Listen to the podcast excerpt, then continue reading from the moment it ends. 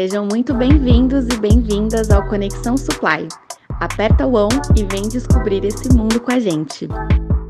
Bom, gente, estamos aqui com mais um episódio do nosso Conexão Supply. Conteúdo de hoje é um conteúdo que vai conectar bastante gente, né? A gente estava vivendo bastante nos últimos dias discussões sobre meio ambiente, sustentabilidade, e a gente trouxe hoje um time que cuida de sustentabilidade dentro do mundo supply. Né? Eu vou deixar o time se apresentar aqui primeiro e depois a gente começa falando um pouquinho com o bate-papo desse time campeão aí do Centro de Engenharia que a gente trouxe hoje. Pode começar, Renata? Posso. Meu nome é Renata, sou gerente corporativa de meio ambiente e energia no Centro de Engenharia, que é o Zone Brewery Support da nossa zona. Eu estou aqui há 14 anos.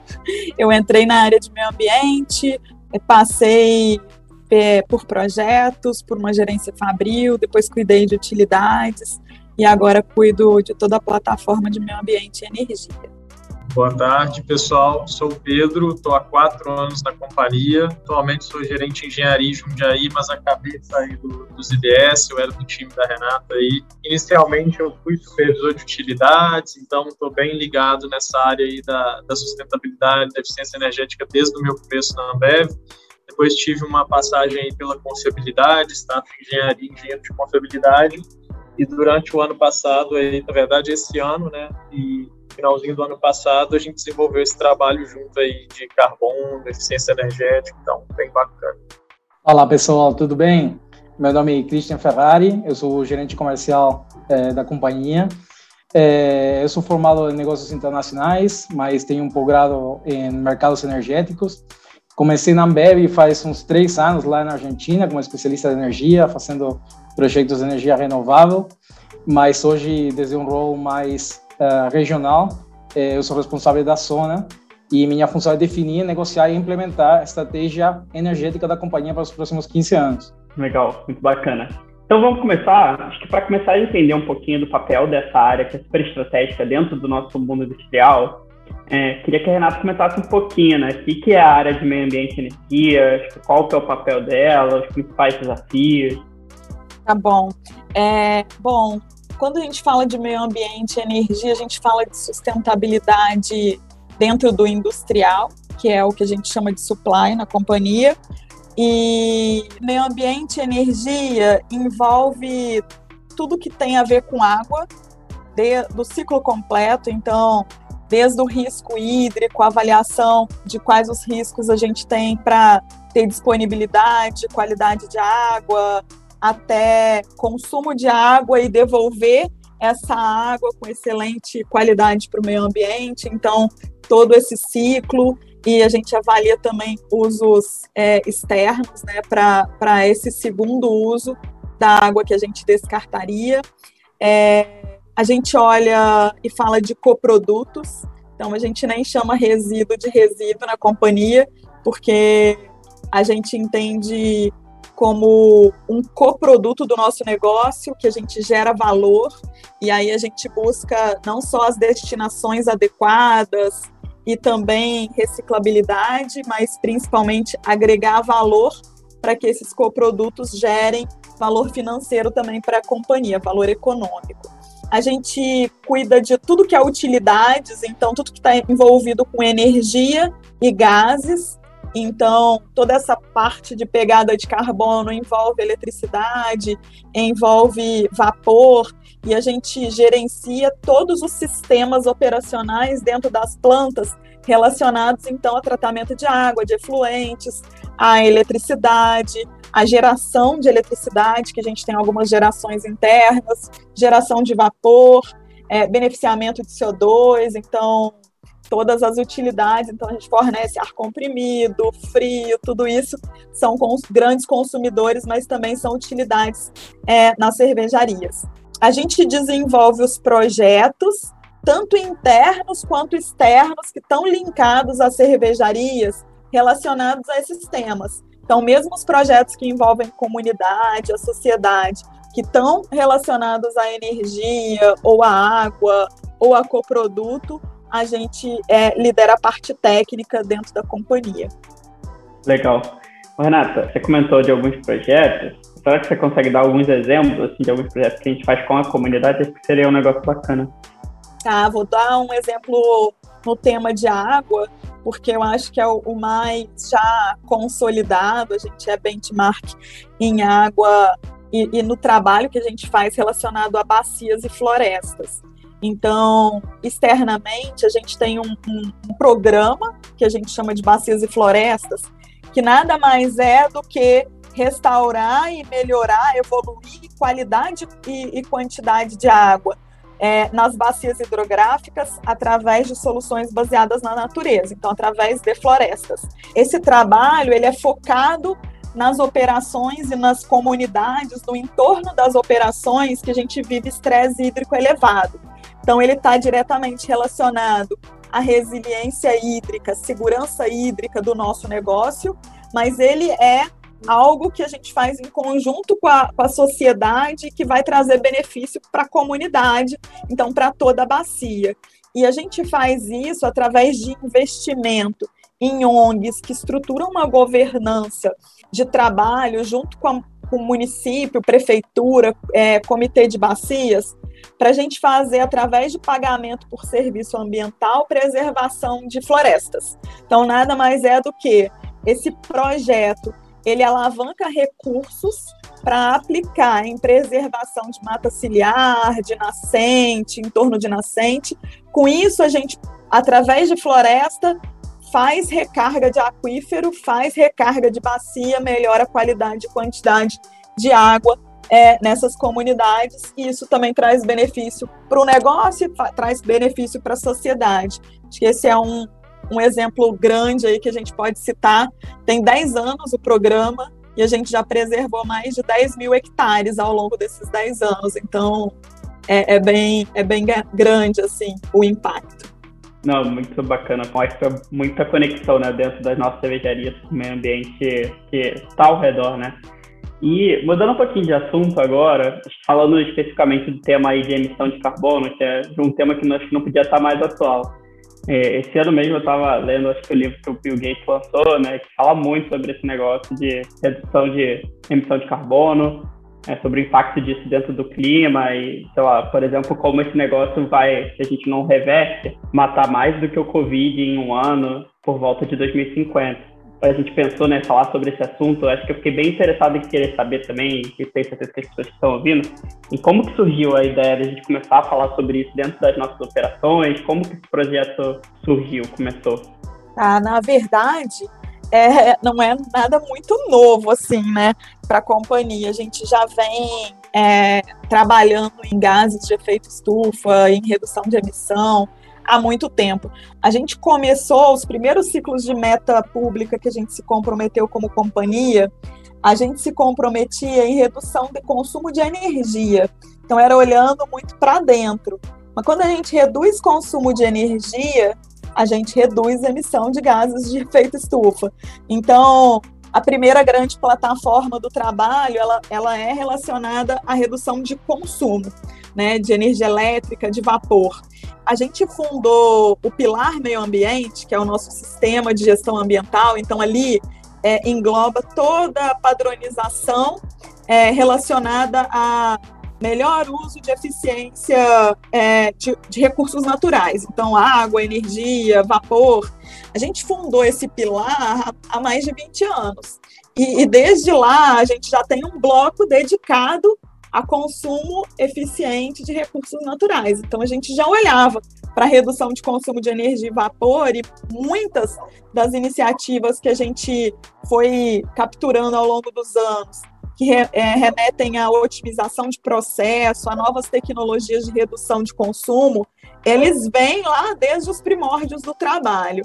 Mais para frente, a gente começou a olhar a matriz energética. A gente está num país assim que já é bem privilegiado, com uma matriz energética bem limpa, quando a gente compara o Brasil com outros países. Então, quando a gente olha para a matriz de eletricidade do Brasil, a gente vê mais de 65% de hidrelétrica, que tem um fator de emissão muito baixo.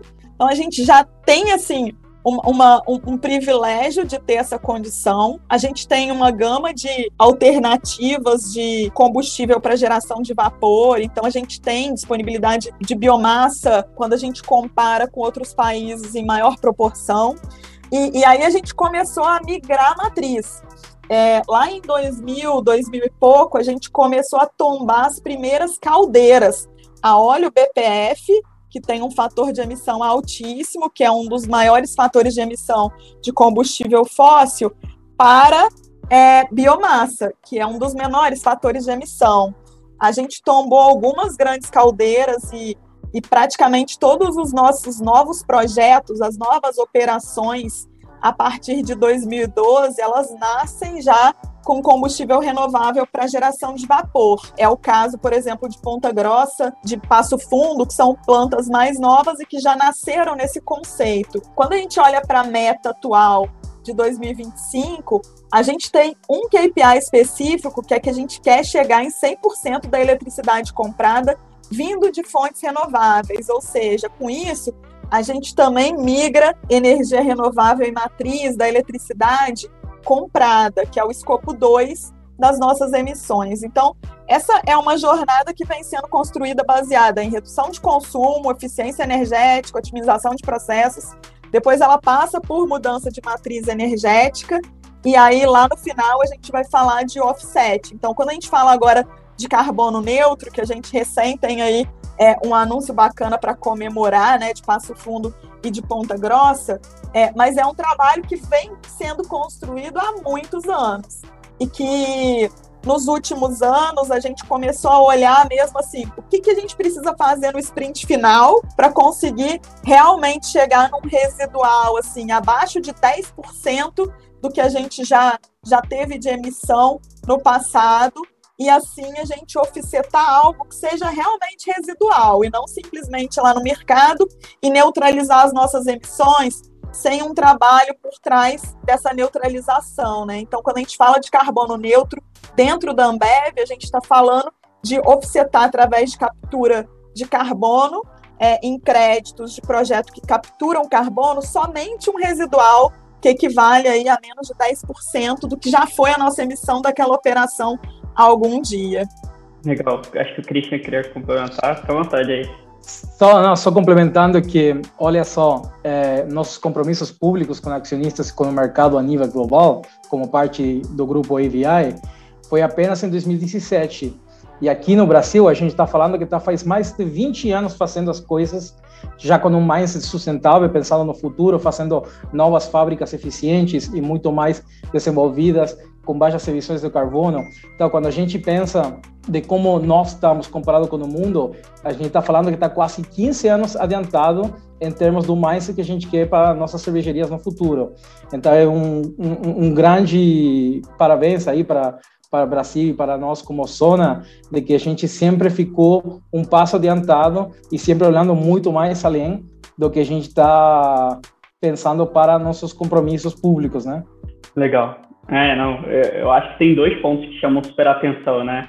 Acho que o primeiro é que essa é uma jornada, né? Acho que hoje em dia o assunto está em alto, está todo mundo falando, e, enfim, está na boca de todo mundo, mas a gente vem construindo esse negócio faz muito tempo e por isso agora a gente conseguiu, por exemplo, né, o resultado de duas operações.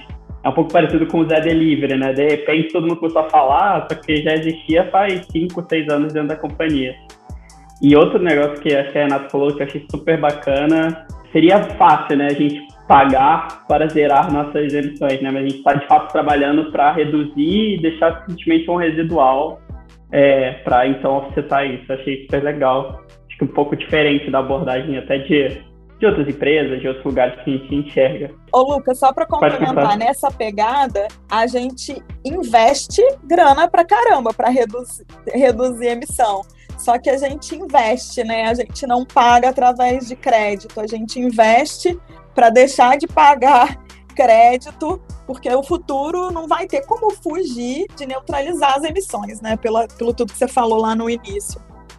Exato. Né? Cada um vai ter que estar fazendo sua parte, né? não adianta a gente só pagar para alguém fazer. E agora eu queria ouvir um pouquinho do Pedro, pode entrar um pouco mais no detalhe, como é que foi colocar em prática esse desafio do projeto de zerar a emissão? Legal, Lucas. Assim, é, acho que a Renata falou super bem, né? Por que, que foi possível ter essas plantas muito rápido em termos de quando o mercado começou a falar e quando a gente declarou é ter essa história já correndo nesses 20 anos. Isso gera um diferencial competitivo para a gente. E toda essa mentalidade de eficiência energética e sustentabilidade já é parte do nosso negócio. Então, nosso time lá na ponta já tem isso muito claro.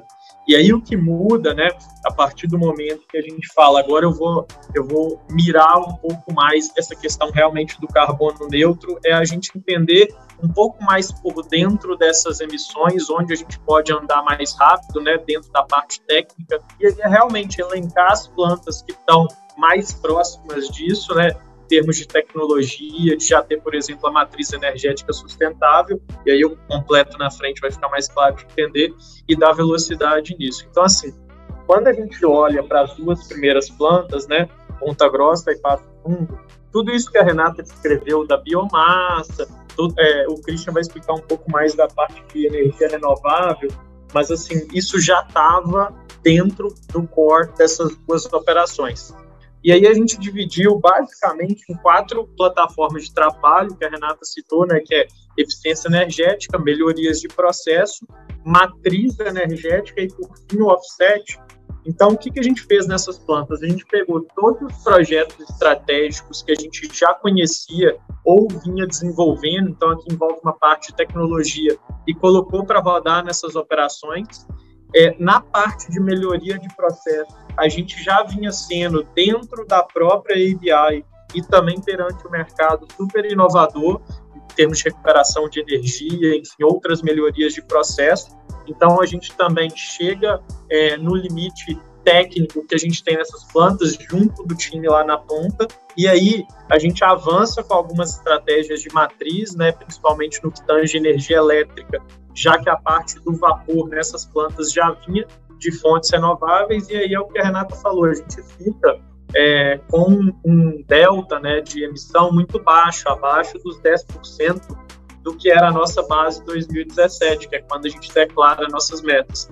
Então, assim, o que a gente fez nessas plantas é pegar todo esse conhecimento de eficiência energética desenvolvido nos últimos 20 anos, somado às tecnologias, tanto que a gente já conhecia quanto ao que a gente estava desenvolvendo esse ano, e dar velocidade para implantar nessas operações. E aí, só completando essa estratégia, a gente também divide em plataformas que é, beleza, dentro de uma operação eu tenho quatro grandes ofensores, que é a geração de vapor, geração de energia, a parte de empilhadeiras, gases refrigerantes, e aí dentro dessas quatro plataformas, a gente vai no detalhe do detalhe. Então, por exemplo, é, na operação de Ponta Grossa, a gente desenvolve uma startup que ela permite eu reciclar os gases refrigerantes de ar-condicionado, que para essas plantas que já têm emissões super baixas, dado o seu histórico né, de, de matriz renovável, etc., é um grande impacto. Então, assim, a gente vem desde o trabalho de eficiência macro, que já acontece em todas as plantas, mas passa a olhar também esses mínimos detalhes um pouco mais técnicos dentro dessas emissões. Então, é um trabalho que a gente estrutura da velocidade, envolvendo assim, todas as áreas da companhia. Legal, bacana. Bom, aí, acho que o Cris podia comentar um pouquinho depois, e aí se quiser complementar, sobre quais áreas da companhia a gente precisa envolver nesse tipo de processo, né? É, por onde, por onde esse, essa construção passa? Assim, na verdade, todas as áreas que precisam participar, né? É, lá desde o começo de, do sonho de ter X redução de emissões, de ter operações sustentáveis, todos que fazemos parte. E não só por implementar, sino também por ser parte de quem, quem desenha como que vai ser todas as operações no futuro, né? A gente sempre está pensando em tudo que a gente vai fazer daqui a um ano, dois anos, três anos, cinco anos, a gente sempre tem que pensar que isso vai ser de uma forma sustentável e que vai estar alinhado com o que a gente tem e nossa visão estratégica que a gente está fazendo há mais de 20 anos, né? Mas, no final, é, a gente sempre tem uma sinergia muito grande entre o time do supply e do procurement, é, onde nascem é, a implementação dos projetos, as avaliações econômicas, a viabilidade do negócio, a discussão de parceiros estratégicos, fornecedores, todo o nosso ecossistema, né?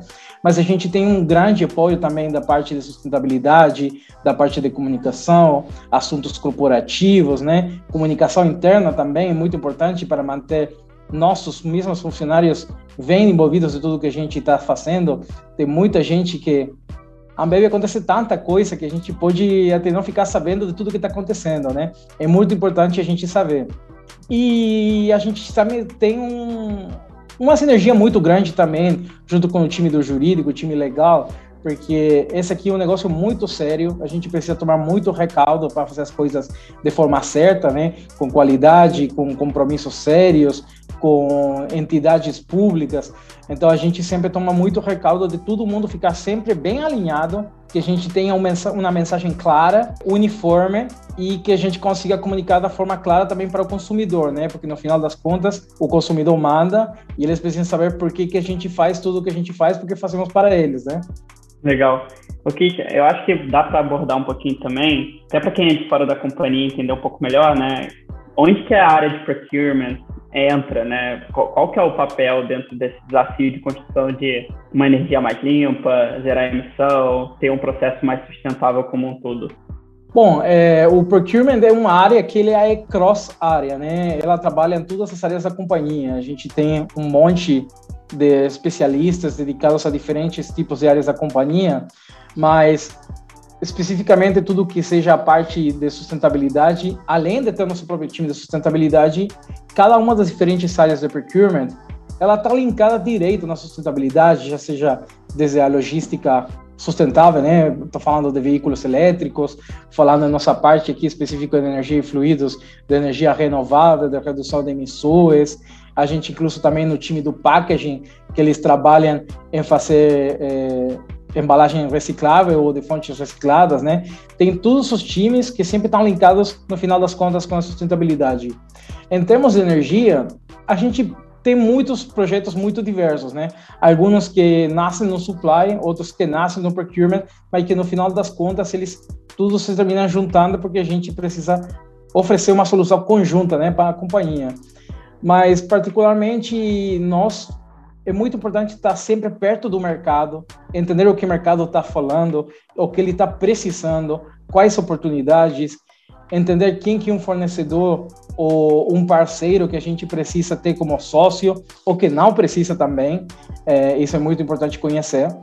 E nosso rol também é, é, muito importante em termos de custo, né? Aí acho que a Renata ou você mesmo que falou que qualquer pode virar sustentável pagando, mas a gente sempre está tá sendo adicionar valor e é muito importante para nós, como líderes de mercado, demonstrar que a gente pode ser sustentável em qualidade e em custo, né? A gente não pagar mais por fazer sustentável, senão realmente botar projetos estratégicos, já seja de implementação de energia, redução de emissões, fazendo de diferentes fontes, mas mostrando que a gente consegue fazer sem alterar o nosso business, né? Fala aí, Pedro, o que você quer comentar.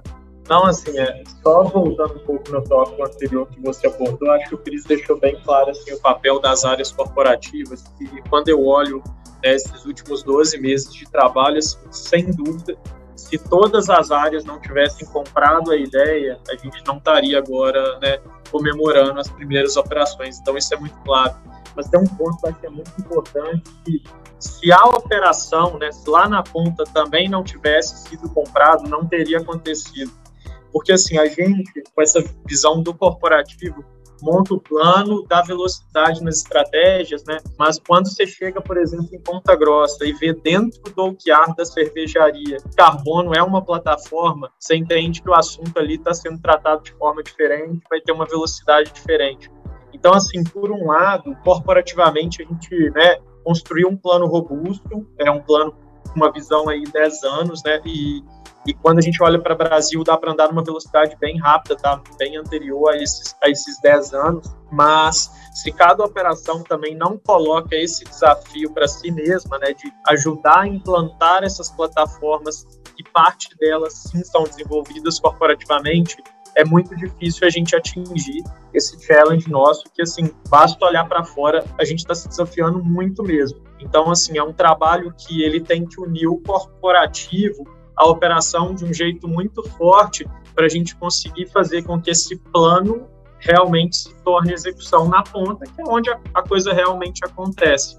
E assim, é, tem algum, algumas plantas que vão andar por um caminho mais fácil, mas tem plantas que a gente está falando de troca total da matriz energética, então você começa a falar de supply security. Então, se, se as pessoas que estão é, para executar o plano não enxergam valor naquilo, e aí acho que esse é um papel nosso, é mostrar o quão isso é importante para o nosso negócio, tanto internamente quanto para como o mercado enxerga a gente, a gente não vai conseguir entregar o plano. Então, acho que realmente, assim, talvez é uma das plataformas que de fato precisa do envolvimento de todos da companhia para tornar realidade esse, esse sonho aí. Legal. E, Pedro, acho que queria puxar um ponto aí. Você comentou um pouco do papel da operação, né? Mas você estava até pouco tempo e voltou agora, né, para uma operação. Cara, como é que você enxerga esse negócio aí toda a causa de sustentabilidade, de gerar emissão, é, conectando com a rotina do dia a dia, né? Como é que no dia a dia você enxerga que você está fazendo isso? Assim, Lucas, eu acho que quando você monta um plano corporativamente, ele tem que estar muito bem dividido, cascateado, não os números, não como meta, mas como propósito, né? A gente começar a enxergar o que está fora do valor financeiro, né, e o que realmente constrói a gente como companhia que quer estar aqui nos próximos 100 anos. Então, assim, acho que muito mais do que cascatear como meta, que eu acho que é, que é algo que é inerente ao nosso negócio, né? eu acho que ajuda a impulsionar, é mostrar para quem está aqui o valor disso para gente. E aí eu falo assim, é do operador, por exemplo, você está falando de fazer a troca de uma matriz, é o operador que está na ponta naquela caldeira, entender por que, que ele está fazendo aquilo, né? Poxa, eu tinha uma caldeira a gás natural, agora eu vou trocar pelo combustível X. Isso dificulta ou não minha operação. Então, por que que eu, como operador, devo comprar isso? Então, assim, muito mais do que montar o plano, né, a gente corporativamente tem que mostrar o valor real disso para o nosso negócio. E assim, do outro lado, para a gente aqui que está na execução da rotina, é um desafio, né? Mas a gente gosta de desafio, está, está no nosso sangue, então acho que a gente vai conseguir encaixar porque é importante, né? Então, assim, hoje, Lucas, e eu acho que a gente vai ser vanguarda nisso, como sempre foi no que de sustentabilidade, eu acho que quanto a isso não vai ser um problema, mas é, quando eu vejo outros players grandes do mercado é, um pouco morosos nessa questão do carbono, é, são players que eu tenho certeza que não vão estar aqui nos próximos 30 anos, porque o nosso consumidor ele não vai aceitar isso, né? Hoje você vê já várias plataformas com a questão do carbono ali na sua página inicial, assim, né? Você abre, por exemplo, um aplicativo de entrega, tá lá, quer offsetar a sua entrega com crédito de carbono. Então, assim, isso já está acontecendo. Ou a gente se adapta ao movimento e aí eu acho, de novo, que a gente vai ser vanguarda, mas todo mundo tem que querer ser vanguarda, ou a nossa companhia não vai estar aqui, porque o, o nosso consumidor vai exigir isso. Do mesmo jeito que ele exige o nosso produto lá para ele tomar na ocasião de consumo, o carbono vai ser parte da lista de exigências dele. E, e só para complementar aí, super legal o que o Pedro falou, 100% concordo. Falando um pouco daquele negócio de a gente também mostrar o valor do que a gente está fazendo, acho que isso também não é só internamente, sim também externamente, né? Porque eu acho que uma grande função que a gente tem como líder do mercado também é mostrar para aqueles consumidores, educar o consumidor sobre matéria de sustentabilidade, é, mostrar o que a gente pode fazer para mudar, mostrar também o impacto, por isso que também uma grande parte da nossa jornada do carbono foi o descobrimento de nossa mesma impacto em carbono, né? O que que a gente impacta? Onde que estão tá nossas emissões? O que que a gente pode fazer para melhorar? E é muito importante porque é, a gente fala tanto disso que a gente pensa que todo mundo sabe, mas realmente não é um conhecimento assim hoje global, né? A gente tem essa essa missão de educar o consumidor também para eles conhecerem e eles entenderem, né? Porque assim também a gente consegue dar um valor agregado para eles e falar, olha, que legal, essa cerveja é feita carbono neutro, né? Aí tem muita galera que ainda não entende tudo que tem por detrás disso, todo o esforço e tudo que a gente faz para acontecer. Então é muito importante também, tanto das pessoas como da organização, fazer essa educação para os consumidores, os funcionários, os clientes, nosso ecossistema, os fornecedores, todo mundo, né? Boa, obrigado, gente.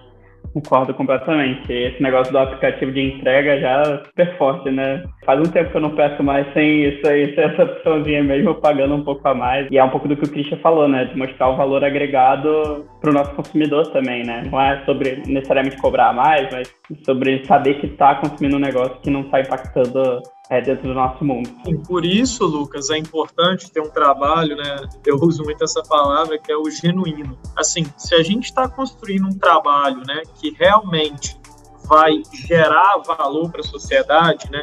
Que é um trabalho que eu realmente estou contribuindo para os compromissos ambientais globais e não simplesmente me tornando verde por fora, que é algo que não faz parte dos nossos princípios se eu não tenho esse trabalho genuíno desenvolvido, eu não consigo convencer o meu público interno de avançar nessas frentes, como a gente falou, né?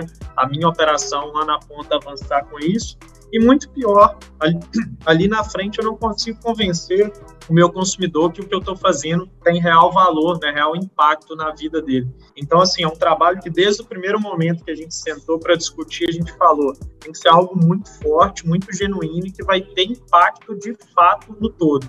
Então, assim, a gente quer, por exemplo, a gente enxerga que se a gente, como Ambev, entrega os nossos compromissos, é, a gente deixa o Brasil, por exemplo, né, os nossos países aqui da TAS e os nossos outros países aqui também muito mais próximos dos compromissos deles como país. Então, assim, a gente tem esse papel dado o nosso tamanho de fazer esse nível de trabalho, sabe? Boa. Gente, para caminhar para o nosso encerramento, eu queria ouvir um pouquinho aí da Renata, quem quiser complementar. O que, que vocês enxergam de visão de futuro, né? Pensando em tudo isso que a gente conversou para as nossas operações e para a nossa área de energia e meio ambiente?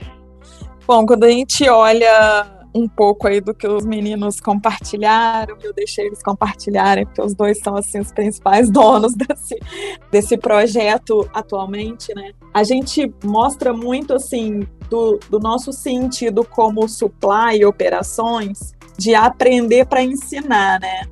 Então, o que a gente quer é isso, é estar tá cada vez mais pilotando iniciativas, e evoluindo em frente de sustentabilidade que a gente vai conseguir ensinar toda a nossa cadeia. O que a gente espera do futuro é a gente estar tá realmente protagonizando para poder influenciar positivamente, ensinar o caminho das pedras cada vez mais para a nossa cadeia, para a gente evoluir realmente na cadeia como um todo, e com isso a gente também consegue entregar aprendizados para o ecossistema, né? Então, para outras empresas, para o mercado. Então, a gente fala muito assim do que a gente quer construir de legado, de fazer os pushes para poder fazer o mercado avançar, né? A gente acha que a gente tem esse papel e, e aí a gente aprende para poder estar tá fazendo esses pushes, né? E obviamente isso envolve também aprendizados reversos que a gente tem com o ecossistema. Então hoje a gente está em contato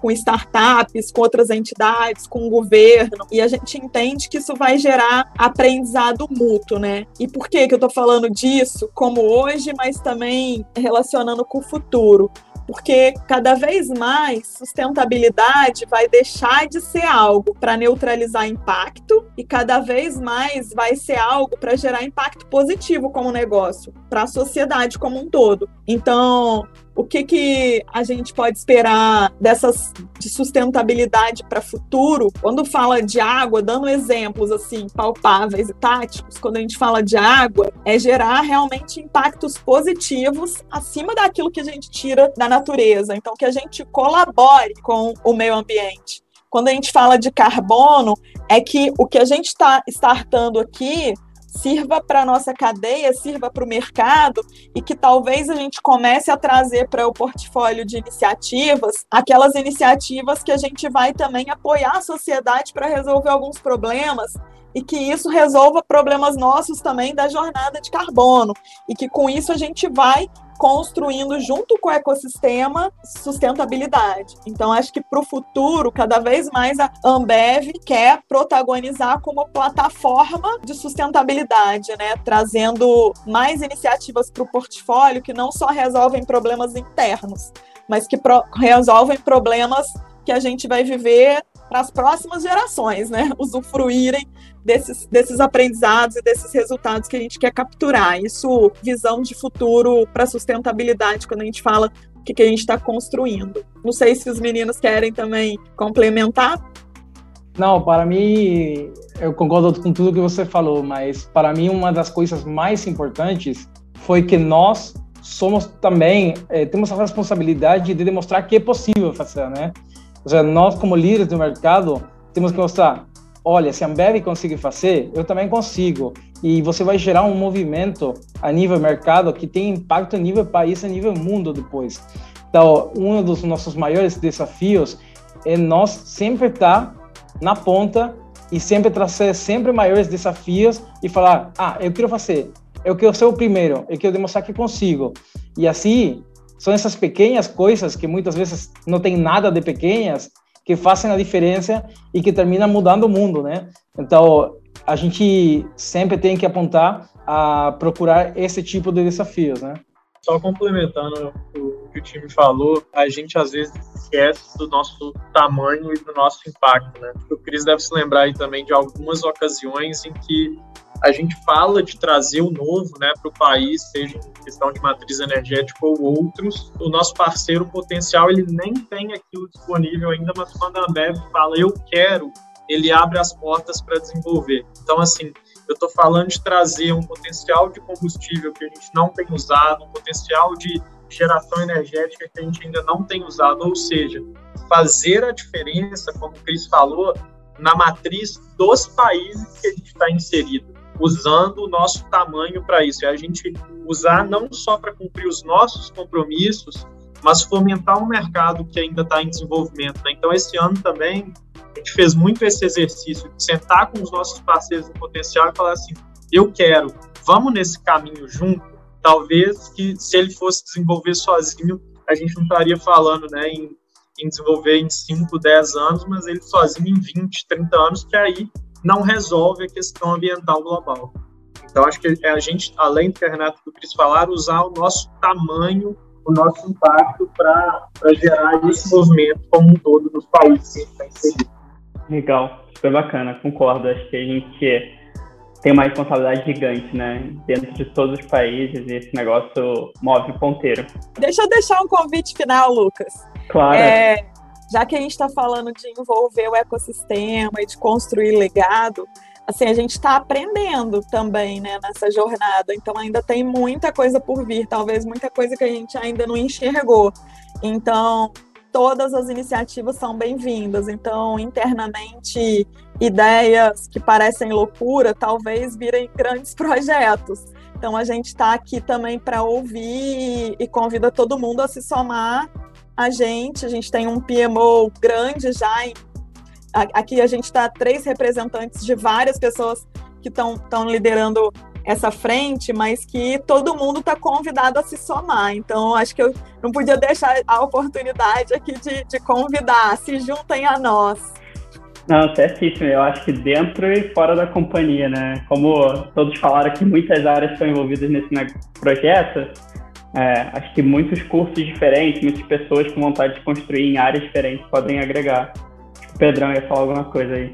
É, eu ia só comentar nessa linha do que a Renata falou. Eu brinquei com ela antes de vir aqui para Jundiaí. Eu falei, Renata, não me tire das discussões de carbono, porque assim, pessoal, é um negócio que a gente se apaixona, sabe? Saber que você está gerando um impacto real né, na sociedade na qual a gente está inserido. Então, assim, isso que a Renata falou é super positivo, assim, quem tiver a oportunidade de ajudar a construir, a gente sempre fala, né, Cris, a gente não tem todas as respostas ainda, é um trabalho que a gente construiu, né, um primeiro plano, mas para chegar lá ainda tem muito trabalho, então toda ideia é bem-vinda e aí um depoimento pessoal.